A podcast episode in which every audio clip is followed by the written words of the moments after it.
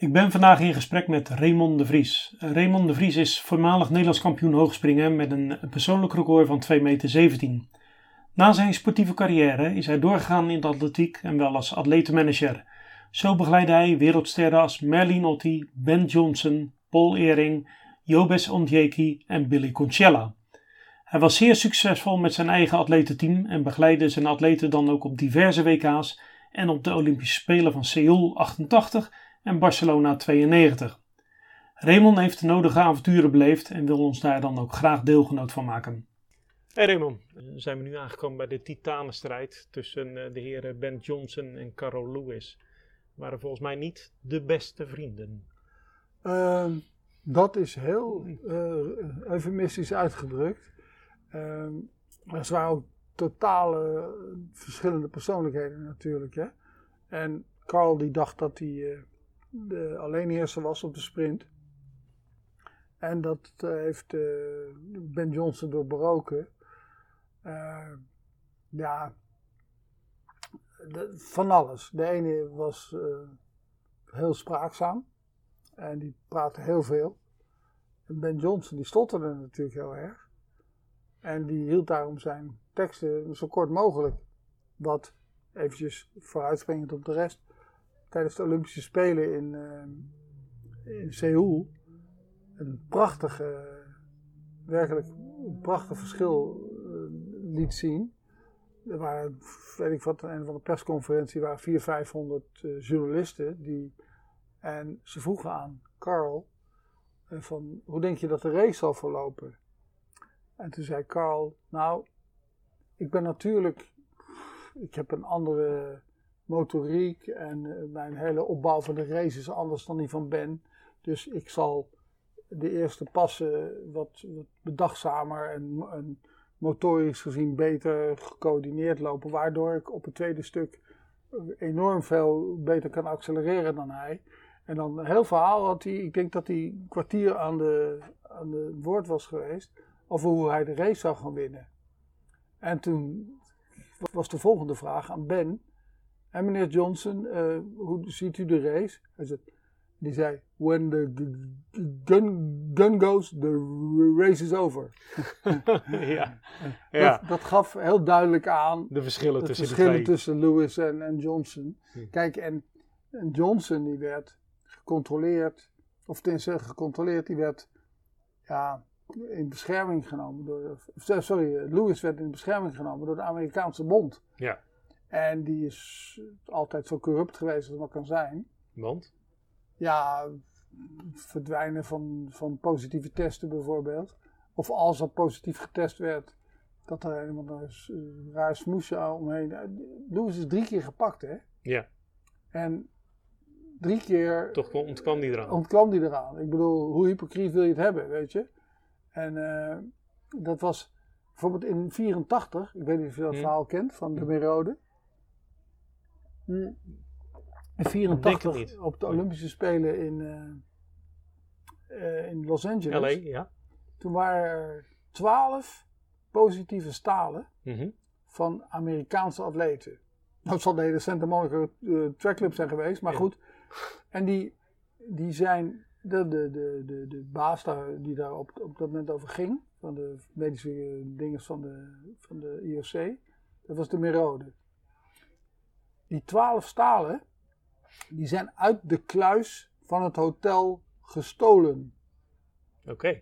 Verder geen aanmerking gekregen. Ja, bent bekend. Ja, sorry, ja, twaalf stalen zoek. Ja, ja. Helaas. Nou, ik kan de namen bijna wel opnoemen. Ja. Ik, ik weet namelijk van sommigen dat ze gebruikten, dat hebben ze me ook verteld. Maar, uh, nou goed, dat was. Dus hij werd de ster van de Olympische Spelen. Ja, ze konden niet. Ze hadden zo'n ster nodig. En het was zelfs zo erg dat, uh, nou ja, vier jaar later, toen Ben geschorst werd, dan gaat het verhaal, en dat, dat zijn ook van alles, uh, maar dat is wel een erg sterk verhaal, dat uh, toen Flojo ook op spectaculaire manier won, toen heeft het, de, de television station, ik geloof dat het NBC was, maar dat weet ik niet helemaal zeker, later is het ABC het gaan doen, maar volgens mij was het toen NBC. Ja. En die heeft gezegd, nog een positief schandaal. Een positieve... En wij, kappen ermee. Nee, dan bieden wij niet meer op de volgende Olympische Spelen. Kijk eens aan. Oké. En dat scheelde honderden miljoenen. Ja. Dus ja, er kwam geen tweede schandaal. Terwijl ze ook Flojo makkelijk hadden kunnen betrappen. Maar goed, dus ook daar kwam Ben, ja, die had de Canadese bond, die was veel minder sterk dan de Amerikaanse bond. En Ben die werd daar geslachtofferd. En Carl die liep daar weer eh, te paraderen. Dus het is, ja, en ze hadden, ze hadden een keertje eh, in Sevilla. Dat was een, eh, een wedstrijd tussen hun. En daar hadden ze vooraf, een beetje zoals die boxers dat doen, een beetje trash talking tegen elkaar gedaan. En toen die wedstrijd die won. Was dat geen show? Nee, nee, nee. nee, die twee nee, was echt, uh, dat was echt daar? Bij nee, nee, dat is heel echt. Ja.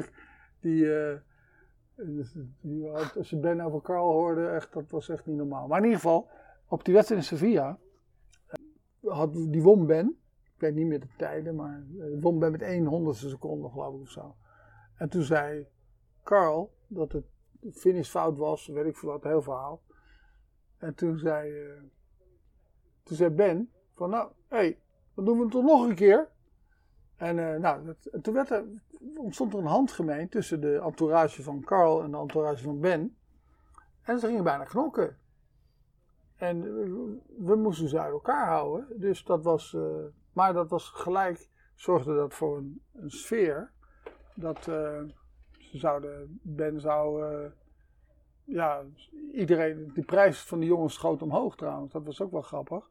Dus toen hadden we, had ik, hadden we bedacht dat er een, een matchrace zou komen tussen die twee. En er was, we hadden een sponsor, uh, Asahi TV, geloof ik. En nog en een bier, nee, Asahi is er waren in ieder geval een paar Japanse sponsors. En uh, die hadden een totaalbedrag voor 2 miljoen dollar voor de winnaar van één race. Nou, ging ik onderhandelen. Met Larry Heidebrecht wilden ze niet praten, want dat, die zagen ze helemaal als Camp Johnson. Dus Heritage Sports ging dat dan regelen. Dus ze hadden mij als onderhandelaar gevraagd. En uh, toen ging ik nou, met Joe Douglas. Nou, dat vond hij wel leuk. Alleen ja, één keer 100 meter, dat is natuurlijk niet om te zien wie het snelst is. Hè? Want dat, Joe Douglas is de... Ja, sorry. Joe is Douglas de, is de, van Carl Lewis. was de manager, van de. Santa Monica Track Ja. Club en Carl Lewis. Ja. En die zei, eh, ja, alleen 100 meter, dat is natuurlijk ja, dus een soort een beetje een gok. En eh, dat, dus we willen ook dat er een 200 meter gelopen werd. Ja, logisch, want Ben liep geen 200 meter. En die 100 meter had hij op dat moment geen kans, eh, had eh, Lewis geen kans mee. Nou ja, dat ging dan, vond Ben weer niks. Dus dan gingen we weer heen en weer. En dan dus, hadden we aan het onderhandelen. En toen kwamen we erop uit dat we drie wedstrijden zouden lopen. Of we, zij drie wedstrijden zouden lopen.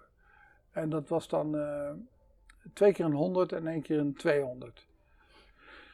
En eh, die zouden gelopen worden in Lille,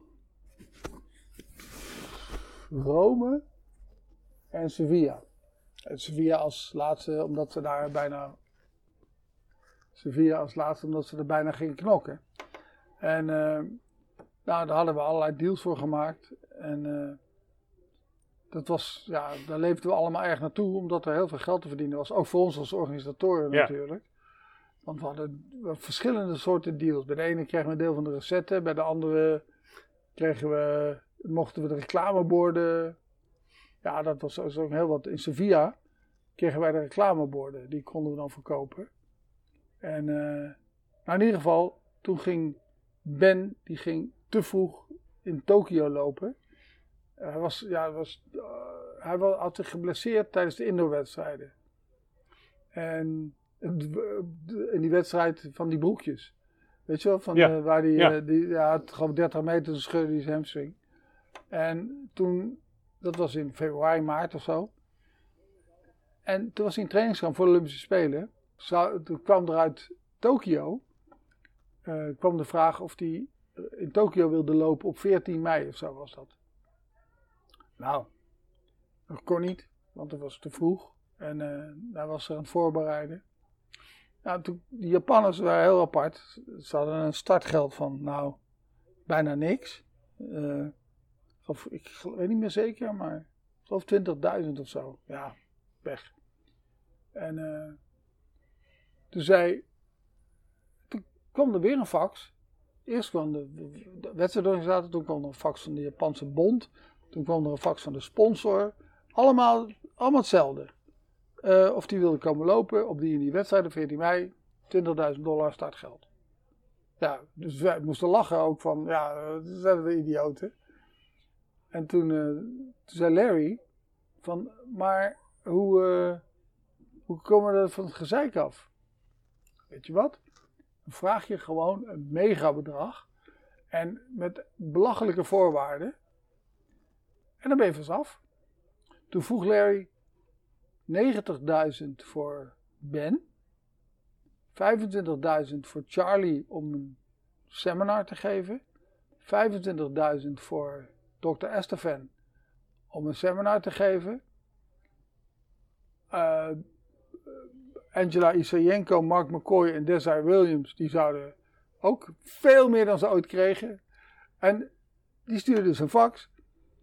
Dan, dat zijn onze voorwaarden. Kwam binnen 20 minuten kwam er een fax terug. Alles, akkoord. Alles akkoord. alles akkoord. Dus ja, toen werd het een beetje lastig om nee te zeggen. Want ja, vooral, ja, vooral, kijk, ja. geld. Charlie, die kon eh, veel geld verdienen. Ja. Estefan kon veel geld verdienen. De andere, Mark McCoy en zo, die, konden, die vonden het ook helemaal prachtig. Dus, uh, en toen ging hij dus wel lopen. Het was ijskoud in Tokio. Toen ja. was echt gewoon koud die dag. Ja, toen scheurde hij zijn hamstring. Dus al die, die, die match races die wij hadden gepland, die gingen niet door. Nee. En uh, dat, ja, het was, die, die wedstrijd in Sevilla, die was geloof ik de eerste. En die zou eind mei gelopen worden of zo. En die ging niet door. Maar die had zijn reclameborden aan ons uh, als deel van de deal gegeven. Zo. Die, daar hebben we een tijdje niet leuk mee gehad. Want toen moesten, we, toen moesten de rest van onze atleten daar lopen. En zei, ja, ik heb geen inkomsten, want jullie hadden die reclameborden. En dan liep Ben niet en zo. Ja, dus wij, oh ja, maar dat was in ieder geval heel erg lastig. Ja. Maar een van de dingen dat, dat ik die me herinner van de eisen van, uh, want er waren allemaal hele rare eisen. Zei uh, Joe Douglas, de, de, manager van Lewis, die kwam met de eis dat er moest een dopingtest tien dagen voor de wedstrijd. Bij al die drie wedstrijden, hè? Tien dagen daarvoor. De dag van de wedstrijd. De dag na de wedstrijd. Sloeg helemaal nergens op. Dus, maar ja, oké, okay, als je dat wil, is goed. Want het gaat twee kanten uit, hè? Want Louis ja, zat ook onder. Dan allebei. Ja. Dus uh, toen, had, Ben, die zei, oh, dan eis ik dat er een aids-test afgenomen wordt bij Carl. Want ik ga, ik ga geen risico lopen.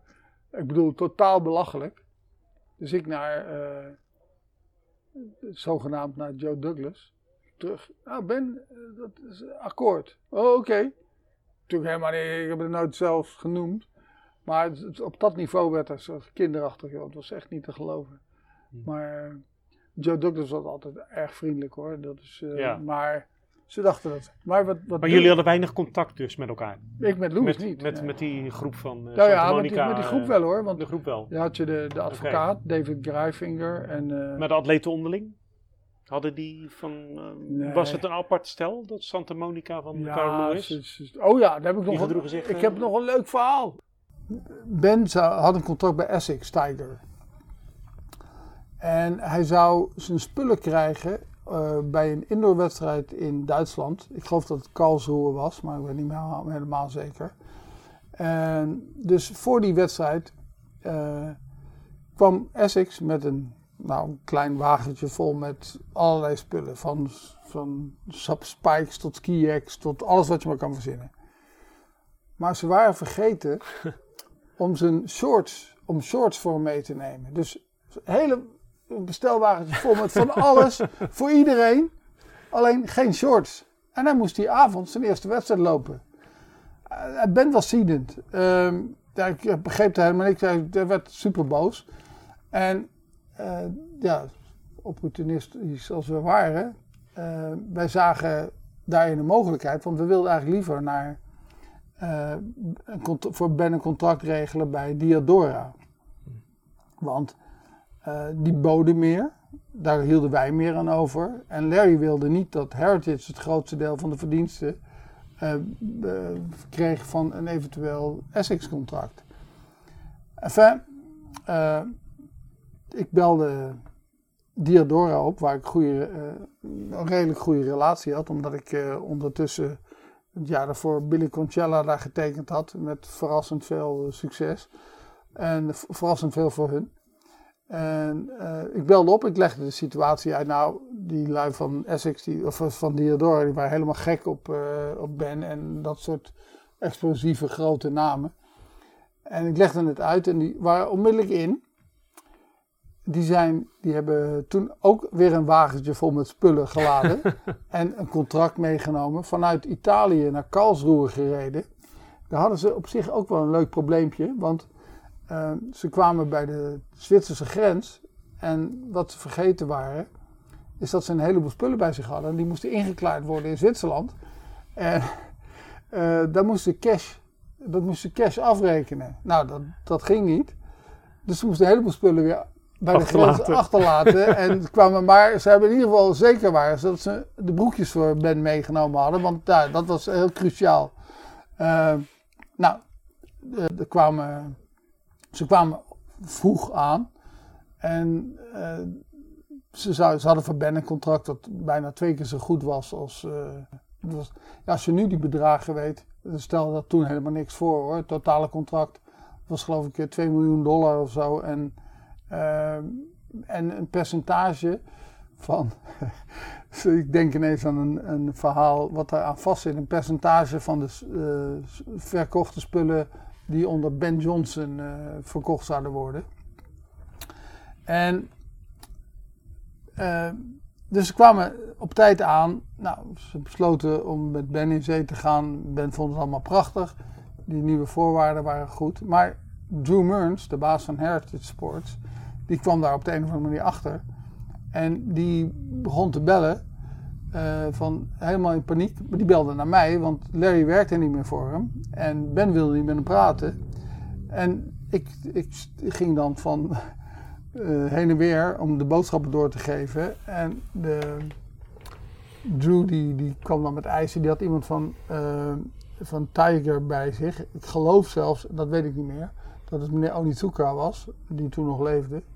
En daar werd de eh, eigenaar van Essex. Uh, ja, ja, ja, de, de ja. eigenaar oprichter. Ja, ja, precies. De grote en, man. Ja, de grote man.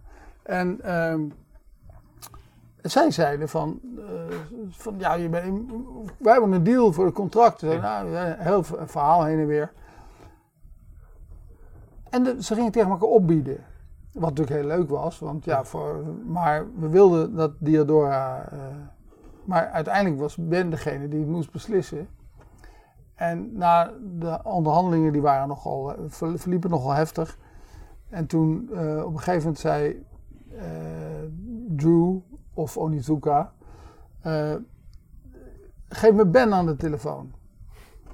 En toen, zeiden ze, toen boden ze hem een gigantisch bedrag over de telefoon. Als je bij ons tekent, dan weet ik veel wat hoeveel. En we gaan, je percentage gaat omhoog. En je vaste bedrag gaat omhoog. En alles wat je maar wil. Het kon niet op. En toen ben, ben ik, moet, ik moest dat wel doorgeven. Maar Ben wilde niet aan de telefoon. Maar we konden, wij konden natuurlijk niet beslissen. Al, ben wilde heel graag dat wij voor hem beslisten. Maar dat ging niet, want dat kan je niet maken. Hm. Dus ik zei, Ben, ik moet toch even... Ze willen toch met je aan de telefoon. En zo. Nou, toen kwam... Oké, okay, oké. Okay. Dus toen kwam Ben aan de telefoon. En zei ze, Ben, we betalen je zoveel en zoveel procent en zoveel en dat en dat. En toen zei Ben, dat is de enige zin die hij het losgelaten heeft daar. Uh, you, you, you, you, you, couldn't even bring my shorts, so fuck you.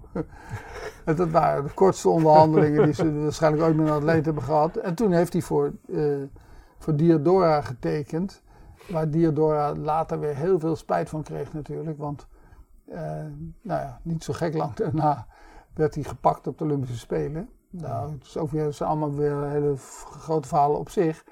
En ik weet nog dat ik ging naar uh, Marcio Brombal, de directeur van Diadora. Want ik, ik heb natuurlijk heel erg op mijn borst lopen kloppen van... hé, hey, door mij uh, heeft Diodora Ben.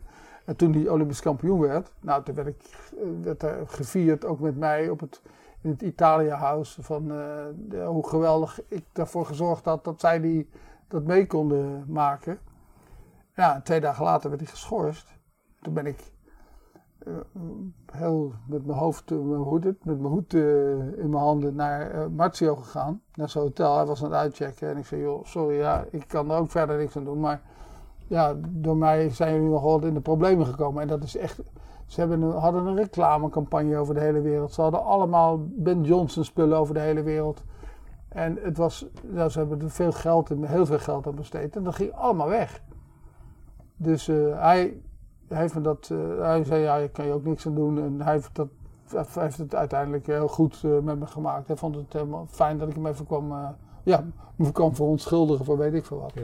Maar even, wat, wat wel grappig is, jaren daarna, want ja, Diodor heeft daar enorm zijn kloot aan verloren. Dat is echt niet normaal. Maar jaren daarna was Ben nou zijn carrière al helemaal voorbij. En toen ging hij de zoon van uh, Gaddafi, ging hij sprint, uh, ging coachen als sprintcoach. Want die jongen die was voetballer, of die wilde voetballer worden. En die, speelde in Italië? Die speelde in Italië. Italië ja. En die wilde dus een goede sprintcoach en wilde snel worden. Nou, toen hebben ze Ben, ben gehuurd voor een mega bedrag. Ik geloof 100.000 dollar per maand of zo. En toen ging Ben naar Libië om die zoon van Gaddafi te, te, te, te coachen. Toen, toen, ik had hem al heel lang niet gesproken. En uh, toen werd ik opgebeld uit Libië. Uh, ja, uh, ik, ik, ik, ik, kom, kom, hier, kom hier in Libië. En ik zie overal Ben Johnson die Diodora spullen. Kan jij even regelen dat ik mijn percentage daarvan krijg? dus ja, ik bedoel, dat is echt onvoorstelbaar. Want ze hebben natuurlijk, Diodora hebben natuurlijk die, die spullen, die spullen gedumpt in Gaddafi voor, per kilo, denk ik, ja, of zo. En hij dacht, hé, hey, daar kan ik daar nog mooi mijn geld nog op voor krijgen. Uh, het is me niet gelukt om daar nog een percentage nee, voor te krijgen. dat was, uh, nee. Maar ik heb wel twee leuke verhalen. Mag dat? Is er nog tijd voor? Okay. Ja, ja, twee, ja, twee verhalen. Carlo uh, Lewis en zijn Santa Monica. Ja. uh, eentje was grappig. We staan heel vroeg op het vliegveld van Lille, s ochtends. Heel vroeg, omdat de wedstrijdorganisator, we hadden in Lille een wedstrijd gehad. En de dag daarna was er een wedstrijd in, uh, in Lausanne. Een chartervlucht, moet dan speciale tijden hebben. Dus het was echt heel vroeg. Het was 7 uur s ochtends, belachelijk. Hmm. De meesten waren amper naar bed geweest. Dus de hele ploeg, echt, we hebben het dan over nou, 150 man of zo. Atleten, managers, coaches, weet ik wat. Hangen daar zaggerijnig op het vliegveld rond. En uh, op een gegeven moment is het van, ja jongens, boorden. En er is, er is wat. Santa Monica praat even met de organisaties. Dus hadden, de organisatie van Lausanne had een mannetje voor uitgestuurd om de, hele groep te begeleiden. En die zei, uh, uh, ze eisten dat Louis en zijn groep als eerste aan boord mochten. Uh, wat is er? Ja, ze hebben, jongens, en dan kwamen die, organisator, jongens, we laten eerst Louis en de Santa Monica Club. hey, hallo. Zijn jullie gek of zo? Want al die groepen, Saito Wita met zijn, met zijn mannen, mijn groep, die was op dat moment al tamelijk, we wonnen alles dat jaar. En dus, dan heb je al die egels van die atleten die zeggen, ben je gek of zo? Dat, dat gaat echt niet gebeuren. Dus vertraging. Ja, maar we eisen, anders gaan we niet mee. En, uh, dus nou, iedereen in paniek. S ochtends vroeg, iedereen extra zagrijnig. Uh, de organisator die heeft maar een, een slot om, om te vertrekken. Zoveel tijd, anders moeten we heel lang wachten. Dus uh, nou, paniek. Ja, heen en weer praten. De ego's liepen nog steeds meer op. Hè. Het was echt zo van, ja, wie is er nou beter? Carl of ik? Zei oh, bijvoorbeeld.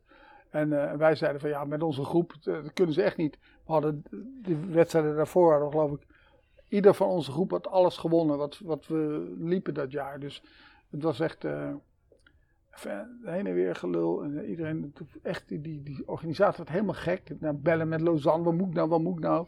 en, en, toen, uh, toen ging ik naar, de, naar die lui van de, van die, van die, lui van de luchtvaartmaatschappij. Die begrijpen er helemaal geen fuck van. van die hadden dat nog nooit meegemaakt. Dus ik zei, ik ging naar ze toe, ik zeg, joh, hebben jullie, uh, hebben jullie eerste klas aan boord? Nee, mag ik eens even kijken binnen. Oké, even kijken binnen. Gewoon, allemaal dezelfde stoelen. Stil maar. Heb ik dit soort papiertjes. Ik doe, ik, ik doe nu een papiertje voor de microfoon, maar ik denk niet dat iemand het kan zien. Hadden we gewoon van die papiertjes, hadden we eerste klas, eerste klas, eerste klas opgeschreven. En die hadden we uh, gepint op de eerste twintig stoelen of zo. Weet ik veel, wel groep, groot die groep was met hem. Dus ik naar, naar Joe Douglas. Ik zei, joh, we komen hier niet uit. En je begrijpt egels. Ja, zit hier, dat begrijp ik wel. Ik zei, kunnen we niet zeggen dat jullie mogen in de eerste klas, maar jullie mogen niet als eerste aan boord. Dan gaan wij allemaal als eerste aan boord en dan dus mogen jullie de eerste klas. Zitten jullie toch, hè? Ja, dat vonden ze wel een goed idee. Dat was echt, ja, de oplossing, dankjewel Raymond, fantastisch. Nou, toen wij gingen wij allemaal aan boord. en ik, ik, moest er echt nog, uh, zoals Awita zei, die moest er echt nog overtuigen. Hè, zo van, uh, ja. nou, we hebben zo verschrikkelijk gelachen toen zij het vliegtuig binnenkwamen. Dat was echt, nou, toen was het een, tijdje, een feestje. Was een tijdje geen vrede meer. Ja, ja, ja, maar een andere, we waren in Keulen op een wedstrijd. En na de wedstrijd... Uh, Taxis. Nee, nee, uh, busjes. Van, busjes. Uh, ken je dat verhaal? Ja, ik ken het. Maar vertel het graag. Want oh, de mensen die luisteren, die hebben dit verhaal nog niet oh, gehoord. Nee, maar... wij staan te wachten s ochtends op zo'n zo'n shuttlebus naar het vliegveld. Met onze groep. Of één of twee shuttlebussen. En er, nou, er gebeurt niks. Dus ik ga even, we hadden een beetje scherp schema, moesten op tijd op het vliegveld zijn en zo. En wij naar, naar die mensen met, uh, die die shuttlebussen organiseerden, chauffeurs, en die zaten met z'n allen een beetje koffie te drinken. En uh, met de, iemand van de organisatie en zo. Dus joh, mensen, we moeten naar het vliegveld. Ja, ja, ja, dan komen we eraan. Nou, niks. Nou, nog een keer. We werden een beetje nerveus. Want als je vliegtuig mist, is het heel vervelend. Dus, uh, maar we moeten echt weg. Ja, niks. Even later staan er een paar van die lui op. En die gaan hun busje in. En wij, oh, wij willen instappen. Nee, nee, dat is voor de Santa Monica Track Club. Wat zeg je nou? De jongens van Carl Lewis is. Ja, dat zijn de jongens van Carl Lewis. Wat zeggen jullie nou? Maar, moet je je voorstellen. Merlin en, uh, Paul Reng en zo. Nou, Paul was ook heel erg de baas altijd. Die is een hele lastige, maar vele fijne man. Maar die konden dus, dat niet. Dus uh, idee, wat is dat nou voor gekkigheid? Dus, uh, nou, ik als manager, ja, dat is gezichtsverlies. Dat is enorm gezichtsverlies. Dus, uh, dus zei ze, ja, nee, maak je niet druk, we brengen jullie ook. Ja, nee, wij willen als eerste, want enzovoort. Nou goed, niet omdat wij nou zo graag als eerste wilden, we moesten op tijd op het vliegveld zijn. Nou, dat, uh, dat ging allemaal zo stroef en het was zo moeilijk. En toen werd ik echt heel boos. Ik ben drie keer boos geweest in mijn leven, geloof ik. Maar toen werd ik, ik denk, nou, ik had een hele zware achtertas. Die ik overal mee naartoe nam. Ik weet niet waarom, maar ik, ik deed hem nooit open of dicht. Maar hij was heel vol en heel zwaar. En er stond, waar ze koffie zaten drinken, was zo'n hotel, je kent dat wel, zo'n blad. Met allemaal kopjes koffie erop. En dan weer een blad daarop met allemaal kopjes koffie, of kopjes, koffiekopjes. En dat is vier, vijf, vier, etagère. Zo'n vier, vijf ja, van die uh, dingen op elkaar. Dus ik, uh, dus ik liep er naartoe en ik pakte dat, uh, mijn, mijn achtertas. achtertas. En ik gooide die midden in die, in die stapel. Zei, wanneer worden we nou godverdomme... nou, toen hadden we snel een, een chauffeur, twee chauffeurs, om ons weg te brengen. En dat was toch wel grappig, want op de volgende wedstrijd kwam de organisator van een van de organisatoren, Keulen werd de drie man georganiseerd. Een van de organisatoren die kwam naar me toe en die zegt: Zo, hè, de Vries, schon wieder een beetje roei. Je, Jeroen was hier vooruitgesneld. Dus ja, ja, nee, was, nee, ja, die het, was echt. Het, het, verhaal was. Nee, uh, maar die, die, die, die, die, onderlinge strijd tussen ja. Lewis en Johnson, maar ook tussen al die atleten. atleten. Hè, ga nou niet. Ja, dat, dat, de ego's zijn gigantisch. En dat. Uh, en meestal sprak je het niet zo. Ik bedoel, zoals Marleen, die, die liet dat vaak over de kant gaan. Maar het moest niet te ver gaan, want dan was het echt. Dan komen we niet en dan doen we dit niet en dan doen we dat niet. Maar dat. Uh, maar ik, ik heb Louis van afstand bekeken en ik heb al zijn verhalen, zijn jokverhalen over doping ge, gehoord en zo. Maar ja, het is. En ja, er waren ook niet veel discussies tussen Lewis en Ben. Want Ben die zei maar vier woorden, weet je. Dat was echt. Ja, dus mooie verhalen. Um, ja, we hebben de, de strijd dus tussen Lewis en uh, Johnson besproken. Um, in onze volgende aflevering komen we terug op een José uh, Praia. Maar dat laten we over aan uh, de volgende keer. En dan ga jij vertellen aan ons wie José Praia is. En wat hij voor jou betekend heeft. Dankjewel.